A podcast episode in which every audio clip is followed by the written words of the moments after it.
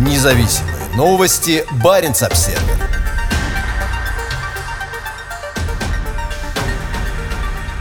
На востоке российской Арктики может появиться целая флотилия плавучих АЭС. Госкорпорация «Росатом» намерена разместить на Чукотке пять плавучих энергоблоков для обеспечения энергии местные горнопромышленные проекты. По словам Александра Бенгерта, малые атомные электростанции будут обслуживать Баимскую рудную зону. В случае одобрения проекта строительство портовой инфраструктуры начнется в 2023 году, рассказал он корпоративному изданию «Страна Росатом». По его словам, первые два энергоблока могут войти в строй уже в 2026 году. Недавно Бенгерт был назначен генеральным директором в ГУП гидрографическое предприятие, входящего в структуру Росатома. Планируется, что новые портовые объекты появятся на мысе Наглейнен, расположенном на западном берегу Чаунской губы на Чукотке. Рядом находится поселок Пивек, где у Росатома уже работает плавучая атомная электростанция «Академик Ломоносов». Электроэнергия будет использоваться для освоения ряда местных месторождений, в том числе золото-медного месторождения «Песчанка». Баимская рудная зона находится на территории Билибинского района на западе Чукотки и включает в себя несколько крупных месторождений минералов и металлов.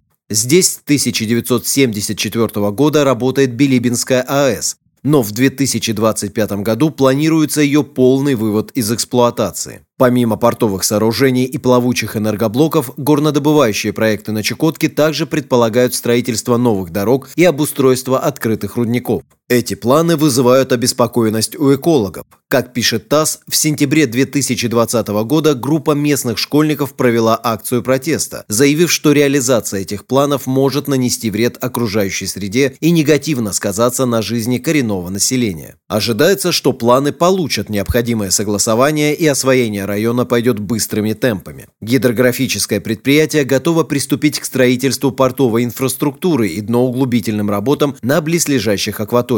По словам Бенгерта, инвестиции составят не менее 20 миллиардов рублей. До вхождения в структуру Росатома в 2019 году гидрографическое предприятие занималось навигационно-гидрографическим обеспечением мореплавания. Однако после поглощения Росатомом компания стала активно участвовать в создании инфраструктуры для промышленных проектов в российской Арктике. Специалисты гидрографического предприятия сейчас работают как в Обской губе, так и на строительстве терминала «Утренний». В 2020 году для создания судоходного канала с дна мелкой губы было извлечено более 30 миллионов тонн грунта. В течение следующих нескольких лет будет извлечено еще больше донного грунта. Баренц-Обсервер. Интерес нефтяников к норвежскому сектору Баренцева моря продолжает сокращаться. В 2012 году бурить на неизученных участках норвежского шельфа хотели 36 компаний. 9 лет спустя их число сократилось до 7. 25-й лицензионный раунд четко показывает снижение интереса к норвежскому шельфу. По данным норвежского нефтяного директората, заявки на новые участки шельфа в рамках раунда подали лишь 7 компаний. Это значительное сокращение по сравнению с предыдущими раундами. В 2019 году в 24-м лицензионном раунде приняли участие 11 компаний, а в 2015 на получение лицензии в 23-м раунде подали заявки 26 компаний. В 2012 году таких желающих в рамках 22-го раунда было 36. О 25-м лицензионном раунде было объявлено в июне 2020 года. В нем предлагается беспрецедентное число участков для геологоразведки в Баренцевом море. 125 из 136 участков расположены в заполярных водах, причем половина из них к северу от 73-й параллели. Открытие новых месторождений необходимо для дальнейшего обеспечения деятельности, волнового эффекта, занятости и доходов бюджета по всей стране заявила тогда министр нефти и энергетики Норвегии Тина Бру. Парадоксально, но о лицензионном раунде было объявлено всего лишь через несколько дней после завершения рассмотрения климатического иска к норвежскому государству в Верховном суде страны. Это вызвало возмущение экологов. В этот день позорно быть норвежцем. Этим заявлением правительство премьер-министра Эрны Сульберг показало, что не имеет права претендовать на звание страны-первопроходца в зеленой сфере. Нефть ударила правительству прямо в голову, заявил глава норвежского отделения Greenpeace Фруди Плейм. Несмотря на критику со стороны экологов и спад интереса со стороны нефтяников, правительство Восла, похоже, намерено продолжать свою нефтяную экспансию в ранее нетронутые районы Баренцева моря. В 25-й лицензионный раунд включены обширные участки в так называемых незрелых районах, где отсутствует инфраструктура и где раньше не проводилось бурение. Министр нефти Тина Бру подчеркнула важность изучения заполярных и недоразведанных районов. Геолого-разведочные работы в незрелых районах дают государству как власть владельцу ресурсов дополнительную информацию о ресурсном потенциале. Это позволяет нам определять ресурсы и создавать ценность для сообщества, говорится в ее заявлении. Заявки на получение лицензии в новом раунде подали Shell, Equinor, Idemitsu Petroleum, INEOS AP, London, OMAV и War Energy. Ряд крупных компаний, принимавших участие в предыдущих раундах, больше не хотят заниматься разведкой углеводородов в заполярных районах. Среди них Aker BP и Wintershell DEA. Также на этот раунд не заявилась местная дочка российской нефтяной компании «Роснефть» RN Nordic. Проигнорировал раунд и «Лукойл». В дополнение к распределению участков в рамках лицензионных раундов, Норвегия также выдает лицензии в так называемых заранее определенных районах. Баренц-Обсервер Старый металлургический цех закрылся навсегда. 1 марта в Мончегорске на Кольском полуострове состоялся последний разлив медных анодов.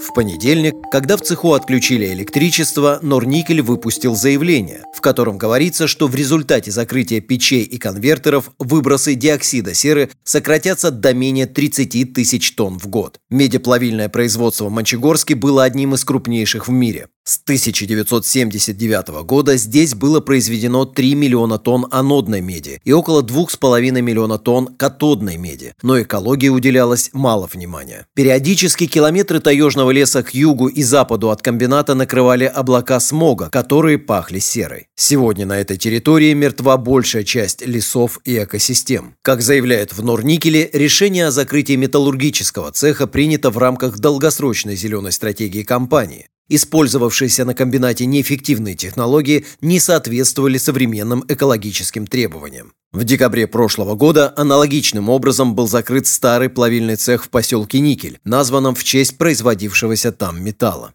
Следующий этап – это остановка в апреле цеха электролиза после выработки накопленных остатков анодной и катодной меди. Затем начнется зачистка производственных помещений. Весь перерабатываемый на комбинате концентрат будет отправляться в Норильск для производства чистой меди. Как Баренц-Обсервер уже писал, для отправки продукции на завод Норникеля в сибирской тундре в Мончегорске уже создан узел отгрузки концентрата. Демонтаж металлургического цеха в Мончегорске начнется в 2022 году. После сноса территория будет рекультивирована в соответствии с требованиями экологического законодательства. В будущем в Мончегорске будет построен новый современный медный завод. Пока же производить медь будут в Норильске. По данным спутниковых наблюдений НАСА, Норильск возглавляет мировой рейтинг выбросов диоксида серы. В 2018 году объем выбросов здесь оценивался в 1,9 миллиона тонн. В Норникеле заявляют, что выбросы в Мончегорске снизятся до менее 30 тысяч тонн диоксида серы в год. При этом в компании не раскрывают объем выбросов до закрытия цеха, состоявшегося 1 марта. В Мончегорске продолжит работу огромное производство никеля. Баренц-Обсервер Норвегия приветствует санкции ЕС в отношении России из-за отравления Навального. Российские власти должны прекратить преследование по политическим мотивам лидера оппозиции Алексея Навального, считает министр иностранных дел Инне Эриксен Сёриде. Для Норвегии будет естественным последовать за новыми списками, прокомментировала ситуацию Инне Эриксен Сёриде в электронном письме в адрес Баренц Обсервер. Во вторник Европейский совет опубликовал список из четырех высокопоставленных российских чиновников, ответственных за судебное преследование и лишение свободы лидера оппозиции Алексея Навального. Это глава Следственного комитета Александр Бастрыкин, генеральный прокурор Игорь Краснов, глава Росгвардии Виктор Золотов и глава Федеральной службы исполнения наказаний Александр Калашников. Все они попали в санкционный список за свою роль в аресте, судебном преследовании и вынесении приговора Навальному после его возвращения из Германии, где он пять месяцев находился на лечении после отравления новичком прошлой осенью. На прошлой неделе Алексея Навального отправили отбывать наказание в исправительную колонию во Владимирской области. Как пишет The Moscow Times, эта колония известна жестоким обращением с заключенными. Недопустимо использовать судебную систему с целью заткнуть ему рот, заявила министр иностранных дел Норвегии. Во вторник санкции в отношении ряда российских физических и юридических лиц в связи с отравлением Навального ввели и США. Официальный представитель российского МИД Мария Захарова назвала новые ограничительные меры враждебными и антироссийскими. Абсурдность торжествует, когда поводом для введения санкций объявляется намеренно устроенная провокация с якобы отравлением Навального некими боевыми химикатами, сказала Захарова. Все это лишь повод для продолжения неприкрытого вмешательства в наши внутренние дела. Мириться с этим не намерены. Реагировать будем, исходя из принципа взаимности, не обязательно симметрично, добавила она. Баренц-обсервер Российские ученые. К концу века средняя температура в Арктике может вырасти на 20 градусов. Группа российских климатологов представила сценарий дальнейшего значительного потепления в Арктике. По данным Российского института вычислительной математики имени Марчука, выбросы парниковых газов приводят к дальнейшему стремительному росту температур в самой северной части планеты. К концу века средние температуры в центральных районах Арктики могут вырасти на 20 градусов по сравнению с нормой для региона. В основе такого развития событий продолжение масштабных выбросов парниковых газов, рассказал ТАСС старший научный сотрудник института Евгений Володин. При этом даже при значительном сокращении выбросов температура в регионе продолжит повышаться, пояснил Володин. Даже при условии, если к 2050 году мировое сообщество добьется нулевого показателя выбросов парниковых газов в атмосферу, все равно из-за инерции климатической системы Арктика в конце 21 века будет на 2-3 градуса теплее современной, заявил ученый. Сейчас среднегодовые температуры в центральной части Арктики составляют от минус 30 до минус 10 градусов. В районе Северного полюса норма среднегодовой температуры составляет минус 15-20 минус градусов. Институт вычислительной математики имени Марчука входит в состав Российской академии наук. Одним из основных направлений его исследований является моделирование изменения климата. Арктика – это регион, где потепление идет самыми быстрыми темпами на планете. 2020 год стал самым теплым в истории наблюдений. В некоторых районах российской Арктики температура превысила норму более чем на 7 градусов. В последнем климатическом докладе Росгидромета говорится, что с 1990-х годов средняя температура зимы на акватории Северного морского пути, пролегающего вдоль арктического побережья страны, выросла примерно на 5 градусов. Наиболее значительное потепление наблюдается в районе Карского моря. Нагревается не только воздух. Летом 2020 года, по данным российских ученых, температура воды в некоторых районах Баренцева и Карского морей превышала норму более чем на 5 градусов. Это несет разрушительные последствия для морских льдов Арктики. В 2020 году районы вдоль арктического побережья России стали свободны от льда раньше, чем когда-либо на памяти человека, и перевозка грузов по восточному участку Севморпути началась уже в мае. Баренц-обсервер. Сдача самой высокотехнологичной российской многоцелевой атомной подлодки снова задерживается. По неизвестным причинам, первой модернизированной подводной лодки проекта «Ясень-М» «Казань» до ее передачи Северному флоту предстоит снова выйти на испытания. Как сообщает ТАСС со ссылкой на источник в оборонно-промышленном комплексе, передача может состояться в мае-июне этого года. Государственное информагентство известно не только доступом к информации военных, но и приукрашиванием фактов. Как сообщил источник, планируется еще один контрольный выход в море, за которым последует ревизия узлов и механизмов. Он не уточнил, какие технические недостатки требуют исправления на этот раз. Ожидалось, что Казань будет передана Севмашем Северному флоту в минувшую пятницу. О том, что головную атомную подлодку «Казань» могут передать военно-морскому флоту России 26 февраля, глава Объединенной судостроительной корпорации Алексей Рахманов рассказывал РИА Новости еще 10 февраля. Причина, по которой престижная подводная лодка должна пройти дополнительные испытания, неизвестна. Это не первая задержка сдачи лодки, которая первоначально должна была быть передана флоту еще в 2017 году. Запланированная на 2018 год передача была перенесена на 2019. В 2019 было объявлено, что Казани, скорее всего, потребуется весь 2020 год для ремонта ряда вспомогательных узлов и агрегатов, не отвечающих требованиям тактико-технического стратегического задания Минобороны, сообщал тогда Баренц-Обсервер. В декабре прошлого года командующий Северным флотом вице-адмирал Александр Моисеев заявлял в интервью изданию Минобороны «Красная звезда», что все заводские ходовые испытания подлодки завершатся к концу 2020 года. В соответствии с традициями советского и российского военного строительства, большое число подлодок передается флоту в конце года, чтобы не нарушать утвержденные Кремлем планы гособоронзаказа. Строительство Казани началось еще в 2009 году. Это головная лодка модернизированного проекта «Ясень-М», отличающаяся от северодвинска проекта «Ясень» более современными электронными системами управления. На многоцелевых атомных подводных лодках проекта «Ясень-М» будут устанавливаться усовершенствованные морские версии крылатых ракет «Калибр», «Оникс» и, возможно, гиперзвуковые цирконы, а также торпеды и ракеты класса «Земля-воздух». Сейчас на Севмаше строится еще несколько лодок проекта. Новосибирск, Архангельск, Красноярск, Пермь, Ульяновск, Воронеж и Владивосток. Казань, вероятно, будет базироваться в Западной Лице, самой западной базе подводных лодок Северного флота, недалеко от границы с Норвегией. Здесь уже базируется построенный по изначальному проекту Северодвинск. Баренц-Обсервер Китайцам не дали купить аэродром в Лапландии для научных полетов в район Северного полюса. По соображениям безопасности, силы обороны Финляндии отклонили предложение Института полярных исследований Китая купить или арендовать аэропорт Кемиярви.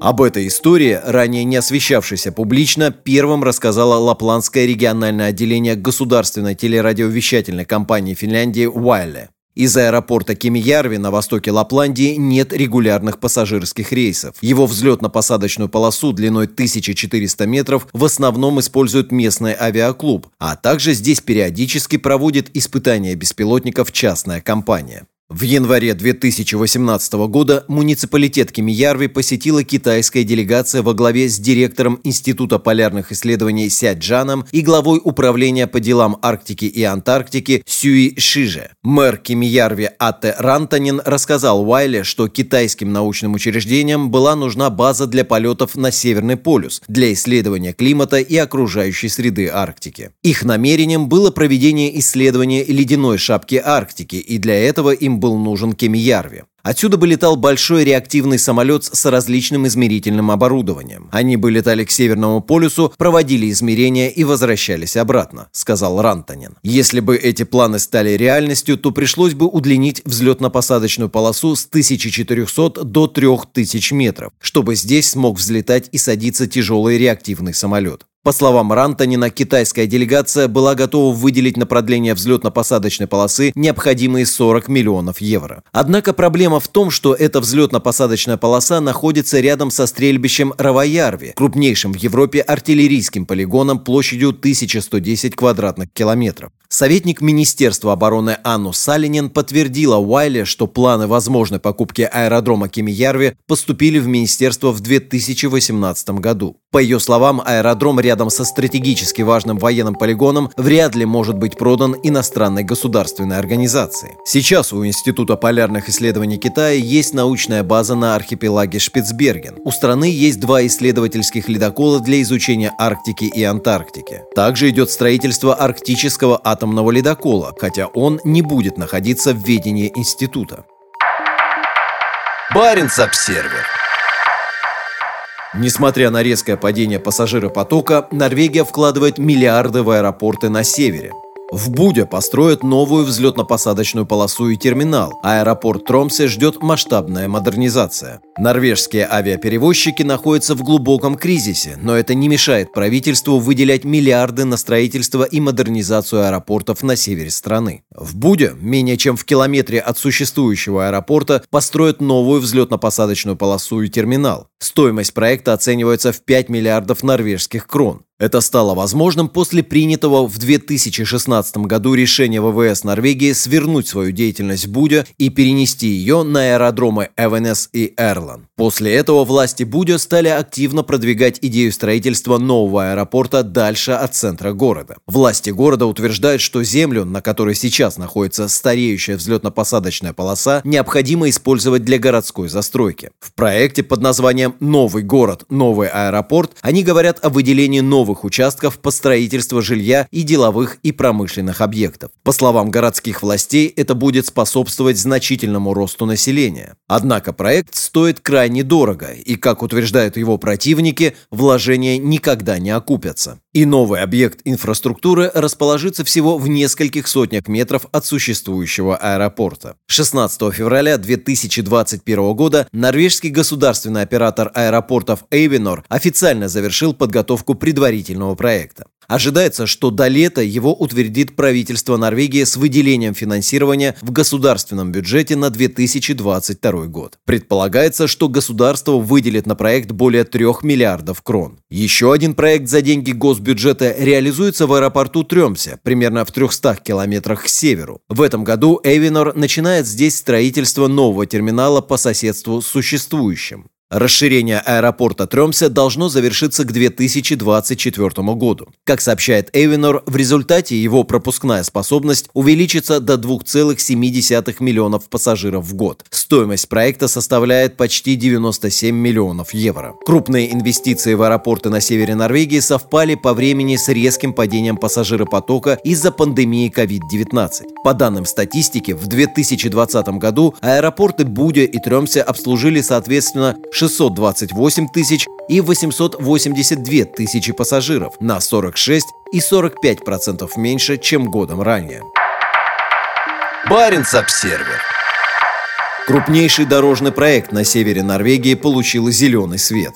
Один из самых плохих участков европейской автомагистрали Е6, соединяющей север и юг Норвегии, с его длинными темными узкими тоннелями, ждет модернизация стоимостью 9,6 миллиарда крон. Правительство решило уделить внимание участку Е6, проходящему по территории коммуны Сёрфул к северу от города Феуске, который уже многие десятилетия является одним из узких мест дорожной сети севера Норвегии. Первым об одобрении проекта правительством сообщил региональный филиал норвежской телерадиовещательной корпорации НРК в губернии Нурлан. Сейчас на трассе Е6 в пределах Сёрфолда расположено 16 туннелей. Протяженность некоторых из них составляет несколько километров. При этом в них плохое освещение, а ширина едва позволяет разъехаться грузовикам. Судя по планам управления дорогами общего пользования Норвегии, дорога будет частично модернизирована, а на некоторых участках пройдет по новому маршруту. Будут построены два новых моста через фьорды и 10 новых туннелей. Существенно сократит расстояние подвесной мост над Лейерфьордом. В целом, новая дорога будет на 11 километров короче нынешней, что сократит время в пути примерно на 25 минут. Новая дорога будет лучше и безопаснее и рассчитана на ограничение скорости 90 км в час. Строительство займет от 4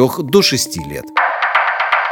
Баренц-Обсервер Рубль пошатнулся на слухах о новых жестких санкциях. В пятницу утром российский рубль упал на фоне сообщения о том, что США и Великобритания рассматривают второй этап жестких санкций против России в связи с отравлением и заключением в тюрьму критика Кремля Алексея Навального. Вашингтон и Лондон могут быть готовы к заморозке активов и вводу запрета на въезд для российских олигархов, считающихся сторонниками Кремля, и вводу новых ограничений на торговлю российским госдолгом, сообщает Bloomberg со ссылкой на знакомые с ходом обсуждения анонимные источники. Вашингтон и Лондон могут быть готовы к заморозке активов и вводу запрета на въезд для российских олигархов, считающихся сторонниками Кремля, и вводу новых ограничений на торговлю российским госдолгом, сообщает Bloomberg со ссылкой на знакомые с ходом обсуждения анонимные источники. Это стало бы самым серьезным ужесточением санкций против России с 2018 года, когда США потрясли мировые рынки, внеся в свой санкционный список российского металлургического гиганта «Русал», контролируемого олигархом Олегом Дерипаской, вызвав скачок мировых цен на сырье. Введение дополнительных ограничений на суверенный долг России называют ядерным вариантом, поскольку оно способно спровоцировать распродажу российских облигаций на миллиарды долларов и повысит стоимость заимствований для Кремля. Несмотря на давление сторонников жесткой линии в Конгрессе, эксперты и аналитики считают такой шаг маловероятным. На момент публикации материала Bloomberg рубль упал по отношению к американскому доллару примерно на процент и торговался на уровне 74,5 рубля за доллар. С начала пандемии российская валюта упала по отношению к доллару более чем на 20%, даже несмотря на то, что цены на нефть от которой традиционно зависит стоимость российской валюты, превысили докоронавирусный уровень.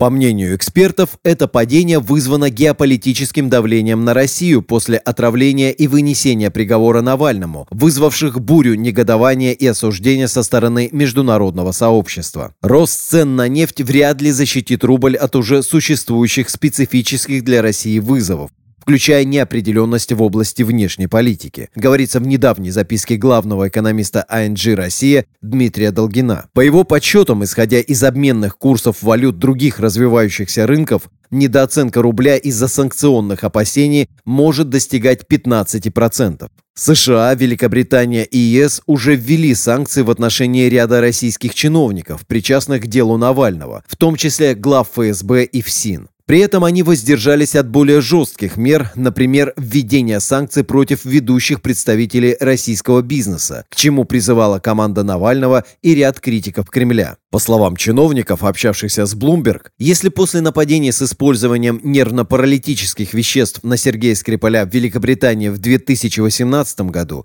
и на Навального в прошлом году выяснится, что Россия нарушила международный запрет на использование химического оружия, новый президент США Джо Байден будет готов ввести ограничения на российский госдолг, если сможет убедить Европу сделать то же самое. Около четверти долга Кремля принадлежит иностранцам, и администрация Дональда Трампа утверждала, что введение ограничений, например, запрета западным компаниям владеть российскими облигациями или торговать ими, вызовет потрясение на мировых рынках, учитывая степень интеграции России в мировую финансовую систему. Байден взял на себя обязательство занять жесткую позицию в отношении России, пообещав при этом координировать новые ограничения с ЕС. По мнению экспертов, это может помешать введению каких-либо жестких санкций, поскольку ЕС может действовать только в случае полного согласия своих 27 членов. Баренц-обсервер Трагедия в российской тундре. Число погибших от голода оленей может доходить до 80 тысяч. Ямальские оленеводы в отчаянии. Толстая ледяная корка не позволяет животным добраться до так необходимого им ягеля. Жители заполярного российского региона считают, что за последние несколько месяцев от голода умерли от 60 до 80 тысяч оленей. Трагедия связана с образованием толстой ледяной корки на больших участках Ямальской тундры. Обычно оленям удается докапываться сквозь снег до своего любимого лакомства – ягеля, но в этом году земля покрыта непроходимой ледяной коркой. По словам местных оленеводов, толщина корки составляет около 10 сантиметров. Олень не может добыть корм. Те, кто послабее, сразу умирают, остальные обессиливают рассказал интернет-газете «Нефть» местный оленевод и общественник Ейко Серотето. Если так будет продолжаться, то в поселке Сияха 300 семей останутся без поголовья вообще. Вымрут все олени, сказал Серотето. По имеющимся данным, аналогичная ситуация наблюдалась в 2014 году. Некоторые оленеводы винят в этом расширение нефтегазовой промышленности. Всю зиму по Обской губе ходили ледоколы, помогая в реализации новых крупных промышленных проектов в регионе. Один из них – это крупный газовый проект «Арктик СПГ-2», создающийся сейчас на восточном берегу Аби. По мнению оленеводов, открытые ото льда воды парят, пар оседает на тундру и кристаллизуется на снегу. Однако с этим не согласны ученые. Ледяная корка – это скорее природное явление, которая, вероятно, связана с изменением климата, пояснил заведующий лабораторией климатологии Института географии РАН Владимир Семенов. Ледоколы точно не причина обледенения. Климат ведь меняется глобально, температура растет, сказал он. В последние годы на Ямале и соседних с ним районах Арктики наблюдается резкий рост температур. 2020 год оказался самым теплым в истории наблюдений, а в некоторых районах Ямала, Таймыра и на других российских арктических территориях температура превысила норму на 7 градусов. Олени оказывались в похожей критической ситуации и в других частях Арктики. Зимой 2020 года на севере Норвегии была проведена масштабная операция по спасению оленей, которым грозил голод. Тогда вертолеты доставили по воздушному мосту в пострадавшие районы до 250 тонн корма. Без этого от голода могли погибнуть 160 тысяч животных. Причиной стал глубокий слой снега поверх ледяной корки. На Ямале сейчас тоже идет спасательная операция. Глава Ямальского района Андрей Кугаевский подтвердил, что в начале января в поселок Газовиков Сабета на севере полуострова было доставлено самолетом 40 тонн корма. По его словам, оленеводы также обеспечиваются топливом, чтобы доставлять корм животным. Считается, что наиболее критическая ситуация сложилась в районе Сияхи на западе полуострова, но подобная ситуация способна охватить весь регион. По словам Ейко Серотета, в разработке стратегии поддержки традиционной отрасли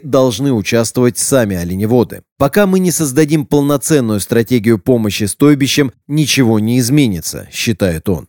Сегодня нам временно нефтяники помогают, отписываются об этом. Но опять же, сегодня они помогли, хлеба дали, а завтра оленевод что будет есть? Он ни с чем останется, утверждает Серот это. За последние десятилетия поголовье северных оленей на Ямале значительно выросло. Считается, что сейчас в регионе их около 750 тысяч. Региональные власти предпринимали попытки сократить поголовье и ограничить миграцию, в том числе за счет создания регулируемых оленеводческих парков. По мнению властей, руководство парков получит более серьезные права собственности на землю, но взамен должно будет жестко исполнять требования к маршрутам миграции и землепользованию. Данная организационная форма будет способствовать рациональному использованию пастбищ путем оптимизации маршрутов миграции, заявлял в 2018 году первый заместитель губернатора Ямало-Ненецкого округа Алексей Ситников. Примерно 7% оленей в регионе находятся в государственной и муниципальной собственности,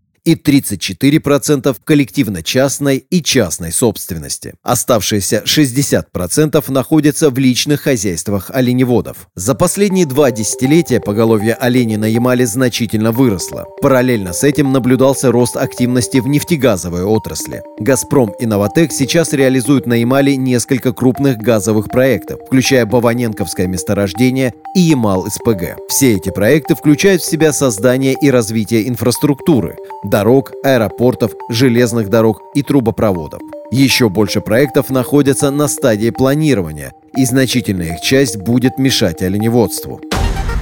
Независимые новости. Барин обседный.